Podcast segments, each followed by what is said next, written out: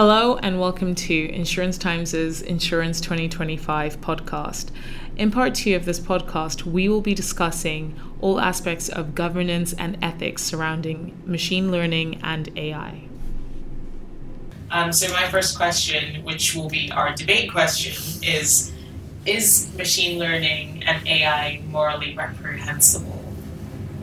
I think to an extent, depending on how it's handled, yes. Yeah, and that's well, that's yeah. To, depending, so you've got to be very. To, and you know, we've used plenty of examples here. We talked about earlier. I think it's potentially wrong. Your, your customers don't know that by using a certain email address, they could have higher prices. It's certainly around things like you know ethnic groups. Potentially, that's that's wrong. Insurers have to be very careful. Companies have to be very careful. They don't actually break the law. In, in, in terms of being machine learning and knowing factors which look pretty harmless but actually result in a higher premium, as in height, it could be height, it could be something else. Um, I think there are some mm-hmm. huge risks around machine learning and they have to be governed very, very carefully. Mm-hmm. So they're not morally reprehensible per se, mm-hmm. but they have the capacity to be if they're not managed properly. Yeah. yeah. So just questioning that though. So um, that's not the technology play for me. That's the that's the human aspect has has recognised with the help of ML that uh, those traits, or probably artificial intelligence, that those traits are, are um, or those factors uh, create different uh, risk exposures, and therefore uh, they have assigned, you know, because it's still a, a robot, a machine, it's still a computer. They have, you know, we're using the uh, ML models. They they have assigned uh, sort of a truth to saying, okay, actually, we'll charge a thirty percent increase there. So ultimately, that that's a level of human governance still. So I, I don't think the technology is morally uh, reprehensible. I think it's the human aspect, and actually humans are probably morally reprehensible as, as a as a kind of grouping. So we, we have a, you know we, we have a control to a point, let alone the kind of regulatory control that surrounds it. And it's just about fundamentally though it's it's you know if, if you're in business and you're trying to make money, then you will be setting up those. Um, uh, those structures. Uh, you're going to be saying, actually, if you're six foot ten, then we're going to charge a six foot ten. That's a very tall. That would person, probably it? would be high Uh, risk. six foot two. That gen- that is um, then we're going to charge high you- risk. Yeah. Yeah. Yeah, absolutely. And did you want to say? I agree. I, I, I agree with what you're saying. I think I think it's it's the intention of the people who are using it um, and the purpose for which it is used. It's it's not necessarily the technology itself, but um, clearly there are. Uh, you know, I mean, look at the look at Cambridge Analytica and Facebook, for example. Clearly, there are potential. There is potential for it to be morally reprehensible. But you're right. You have to try and draw, draw a distinction between the technology and the people who are driving it. kind of reminds me a bit of some of the what goes on in sports with you know drugs and doping. Actually, what you actually see now, I think, what's commonly viewed by a lot of people is that actually what a lot of sports stars do is they will take a drug which isn't necessarily banned. It's not necessarily on the ban list, but they know that it's right on the edge. Yeah. And it's the same thing if you've got this machine learning. You know, for instance, that it's doing certain things which may not necessarily be, you know, uh, pinpointed by the regulators wrong at that time or necessarily breaking the law. But you know that morally and ethically it's wrong to be doing it.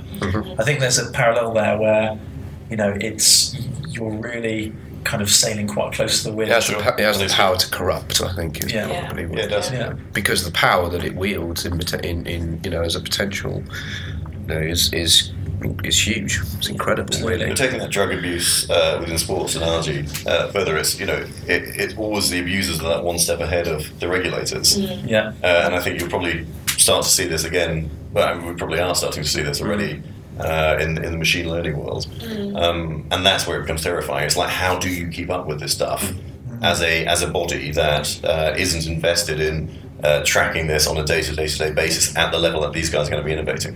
Yeah, absolutely. I guess then I would like to move on to who would be the who would be the body of people to govern AI or people who are utilizing it. So this has been has been addressed quite recently by Yeah, the House of Lords. yes. Um, so they they foresee um, different functions, um, an AI council, which will be made up of industry um, and also some politicians and experts. Or have already started that right? something similar, yeah. and the Government Office for AI, which will be minister led, um, and then a Centre for Data Ethics and Innovation, which will be loosely uh, the kind of quasi regulatory body. They don't foresee specific regulation at the moment. Uh, how the, the law commission has actually said no need for specific regulation for AI. I think there's a little doubt that the ICO are going to be incredibly busy over the next two to three years. They will be undoubtedly the busiest regulator. The um, the issues, particularly that it present uh, that it presents, really around GDPR for insurance companies in particular. Um, there is a concept of explainability or, or technical transparency, which effectively means you have to be able to explain why why the machine is doing what it's doing. Apparently, people at IBM and Google are, are trying to develop tools that kind of translate to human terms what these machines are doing. Whether that's achievable or not, I don't know. Um, but uh, I think the, the regulatory side of it will, for the time being, be kind of the GDPR ICO side of things um, but no specific new regulatory framework as things stand. Nick, you're closer to this stuff than, than I am for sure. Um, how uh, how evolved are those guys? How, how close to the stuff can they stay? So the, the report's quite critical of the UK government. It says that 12 months ago everybody was saying that we're the leading, we, we, we're going to be the leaders in AI and all the rest of it. And actually, it's just completely lagged behind that. Matt Hancock's been very good at talking a good game, but hasn't really done much to evidence it. So the report con- concludes with a set of recommendations for next steps, um, and that it was only two months ago. So how quickly this now happens, we'll have to wait and see. But they make the very good point that you know this is incredibly important at a national level to be well and truly in the game. I think it's Putin that said whoever controls AI will be the ruler of the world. And actually, that's probably about right, to be honest. So, you know, we cannot be left behind. Um, and the report talks about a lot of you know amazing expertise that we have in this country um, and how we kind of how we how we build upon that but um, they're very clear that the regulatory side should be technology neutral it should be about the outcome going back to the whole morally reprehensible point it should be about the outcome not about Yeah. the actual technology itself And Nick, if I'm asking possession, as Matt points out, you know, you're, you're the expert on this, but if I'm the chief executive of a large insurance company, I've appointed, let's say, my person to be responsible for the machine learning, the AI, the ethics Yeah. around it, the governance. Something goes disastrously long, wrong. It's thrown out in the press. The regulator's taking a keen interest. At that point, if I'm the chief executive, mm-hmm. am I sort of looking at myself in the mirror for failure, or am I kind of blaming that individual I've passed responsibility to? So, what happens in those situations in insurance? Well, there's, I mean, there's an organisational question there, I guess, which is where does the buck stop? I mean, ultimately, the, the, the, the, the most senior person is going to be the person who's ultimately responsible for it. I think in terms of where the actual the technical responsibility lies, if you like. This is actually one of the issues which um, the Law Commission has said we need more clarity around this because, you know, is it actually the people who provide the data sets? Is it the people who, who build the technology? Is it the people who validate it? Is it the people who, who then are, thereafter supervise it? It's very difficult, and at the moment it's case by case. That's kind of what, what the experts have said. So there may well be more of a legal framework around questions of liability, both in terms of criminal and civil. So within within organisations as well. The other thing about organisations is that one thing that, the, that they're very keen on is ethical boards, mm. which is already something which people like Microsoft, IBM, etc., are doing. And I would expect to see within big insurance companies, I, I would imagine that within 12 to 24 months, you will see ethical boards established in every insurance company, which is quite sits very much separate from the kind of standard C-suite, if you like, and has its own autonomy. Obviously, a DPO, data protection officer, has to be autonomous from the board. It has, they have to be able to have the you know power to make their own decisions. So it's, it's an extension of that, I think. what was really interesting at our um, 2025 meeting recently, one of the people there who was a lot of responsibility about machine learning, she said that she is getting people coming to who are AI ethics consultants. Yeah. It seems like Yeah, a yeah, sort of yeah. cottage industry is now sure. emerging. I'm sure. Yeah, around these consultants to do with robots and AI. Yeah. Who are kind of you know Yeah. giving advice and stuff. I know you've seen these people. It's one of the but- one of the businesses I mentioned to you guys, Brainpool AI. They're called Brainpool.ai, um, and they're already signed up Sainsbury's, a couple of other big retailers. They're now moving into the insurance. They are a consultancy practice for AI experts. They have got the leading AI minds from Harvard, Stanford, Yale, Oxford, Cambridge, everywhere that you can think of. That's you know a great college or university, mm. and they effectively lend these loan these people for a day, a week, a month, a year, whatever whatever time the organisation needs. And I think you know going right back to the beginning, why it's been so slow to adopt machine learning is it's a traditional professional services, financial services market. Data science makes a lot of people very uncomfortable. They don't have the expertise. Then the easiest way for a lot of these organisations to get that expertise, actually, particularly given the kind of wider view of insurance, is outsourcing. It's just to get people in on a contracting basis. So I think people like that, like, like that company, will it will be boom time for them. boom time. Do you think Yeah. these companies are going to be good? You know, do you see quality in these consultants and Yeah. advisors, or do you think it's just another smoke and mirrors, No, smoke and mirrors thing? no. I think that, you know, that these guys in particular, you know, they uh, they were born out of UCL, um, and, and they had the backing of the UCL kind of computer science innovation team, Yeah. analytics team, right from the beginning. You know, they, they have quality at their core. Yeah. Um, so I, th- you know, there will be other people who do the same thing. Yeah. Um, without a doubt. There's a really interesting question around that, around the quality, because uh, so we're looking at it from the other side. So it's, you know, so we're working with big insurers who are looking for data scientists or AI experts or, and so on, and you know, and simply not seeing enough of these people on a European basis that they can employ. So actually, they're engaging us to acquire businesses that have that talent within. And just swallow swallow those companies up, no matter almost kind of what they do, just purely to access the talent. Yep. So, so we're already seeing that, which is amazing. Hence, we're now starting to go to India and China and, and you know try and find other talent pools, Yeah. particularly within AI. So, so non-insurance talent pools. So it could be data scientists doing something else, but they just buy them That they could exactly, that, but they could map to, To map to uh, the, the world of insurance. So it's, you know we, we label it as adjacency markets. You know, so so they might be sitting with you know, within fintech or prop tech or you know somewhere like that. Um, and so so they're pulling those in. But then actually, if you've got two worlds, so you have you know, and, and these guys are as an employee, they're charging hundreds upon hundreds of thousands of pounds. I mean, these are expensive talent. You know, so if there's career advice to any of the kids. Oh, yeah, there, yeah. then you know that, that's the that's the route to go. Absolutely. But equally, actually, then if, if there's a uh, if there's a subsector of the market which is the advisory side, so not just the talent pool, then it's about the quality control of those guys, and, and as you know, sort of jumping on the back bandwagon of any trend. Absolutely, you- yeah. you're going to get some real good talent, and you know you're going to get some pretty poor talent as well. Um, so it's going to be a re- that quality point that you made. Hmm. Uh, Made reference to Saxon. I think it's going to be really interesting as well. You know, how do you cut the wheat from the chaff on the consultancy side as well? Yeah. Yeah, I agree.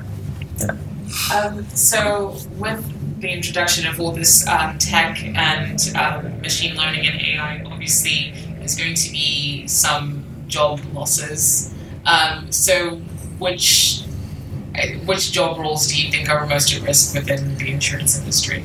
Underwriters. What was it? Call centres and Call underwriters. centres, underwriters. I think underwriters are I fundamentally completely, yeah, at I agree. I completely agree. I think every I think there's been three or four surveys that said underwriters are fundamentally at risk. If I was an underwriter right now, unless I was doing something very unique and had a very specific specialism and skill, I would be quite concerned about my job for the future. Yeah. I think M- uh, AI, machine learning has huge potential to save costs for insurance companies on underwriters who are quite expensive. Yeah.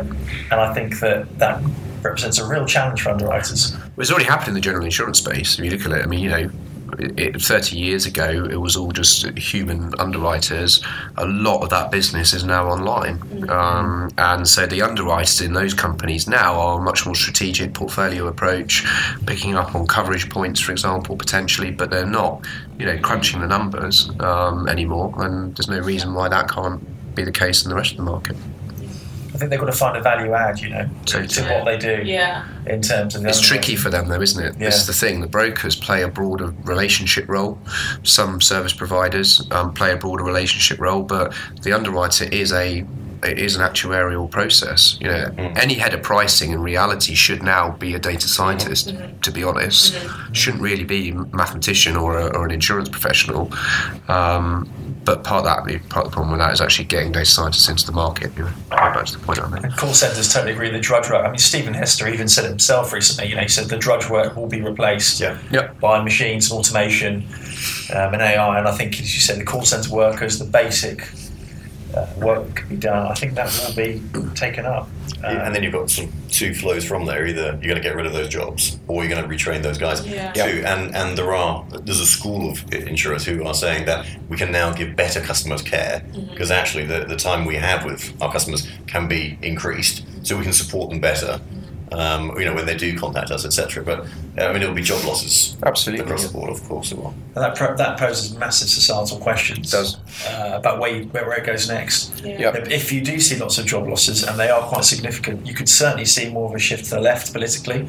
You know, we've seen Corbyn gain ground. Mhm. I think if you've got mass unemployment, people looking around, they're seeing that digitalisation and automation is something which is owned by the by the few and not by the many. I think that Mm. could certainly increase left wing policies. You could see things emerging like, you know, from, from governments, policy coming out, guaranteed basic wages, guaranteed basic incomes, for example. It's been tried in Scandinavian countries. Certain sort of welfare safety nets put in place to make sure that the unemployed Yeah. um, do have ways of basically existing and being part of the system. I think you'll see some innovations around there um, if this does you know, um, have a massive. The impact. report does talk about National Retraining Centre, um, which has has to that has to happen. You know, I do.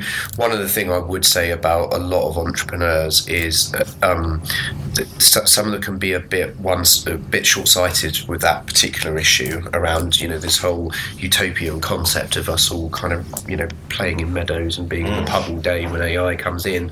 Reality is there is a big um, issue that it raises as well around the human capital, which is very often I find brushed under the carpet, and that absolutely cannot happen. You know, that that side does need to be addressed as well. So the morally reprehensible thing again, you know, it has the power to be morally reprehensible. It has to be properly overseen. I think it's massive. I think you know, 20 years ago, I think uh, what was it? Uh, about 30 percent of retained earnings, financial services companies were paid out dividends. Now it's 60 percent. I think the ratio between the average worker and the CEO has increased from something like I think it was 30 to about 400. So if we're seeing these things expand even further on the back of machine learning, automation, digitalize, digitalization, these metrics increase even further. I think you you are going to see potentially huge shifts, especially with young people, um, to more alternative politics. I agree. And we're already seeing it with Corbyn. We're already seeing it to some extent with Trump. I think that's a trend that could continue uh, in society, and that will have implications on companies who may find a better regulation, more reg- more legislation. Um, so I think it's going to be interesting times, certainly. The Terminator wasn't far off. Yeah. Terminator. That's exactly Rise of the machines. Yeah. Yeah. I was reading something about a rise of people who are anti-tech. As a result, I guess You can understand.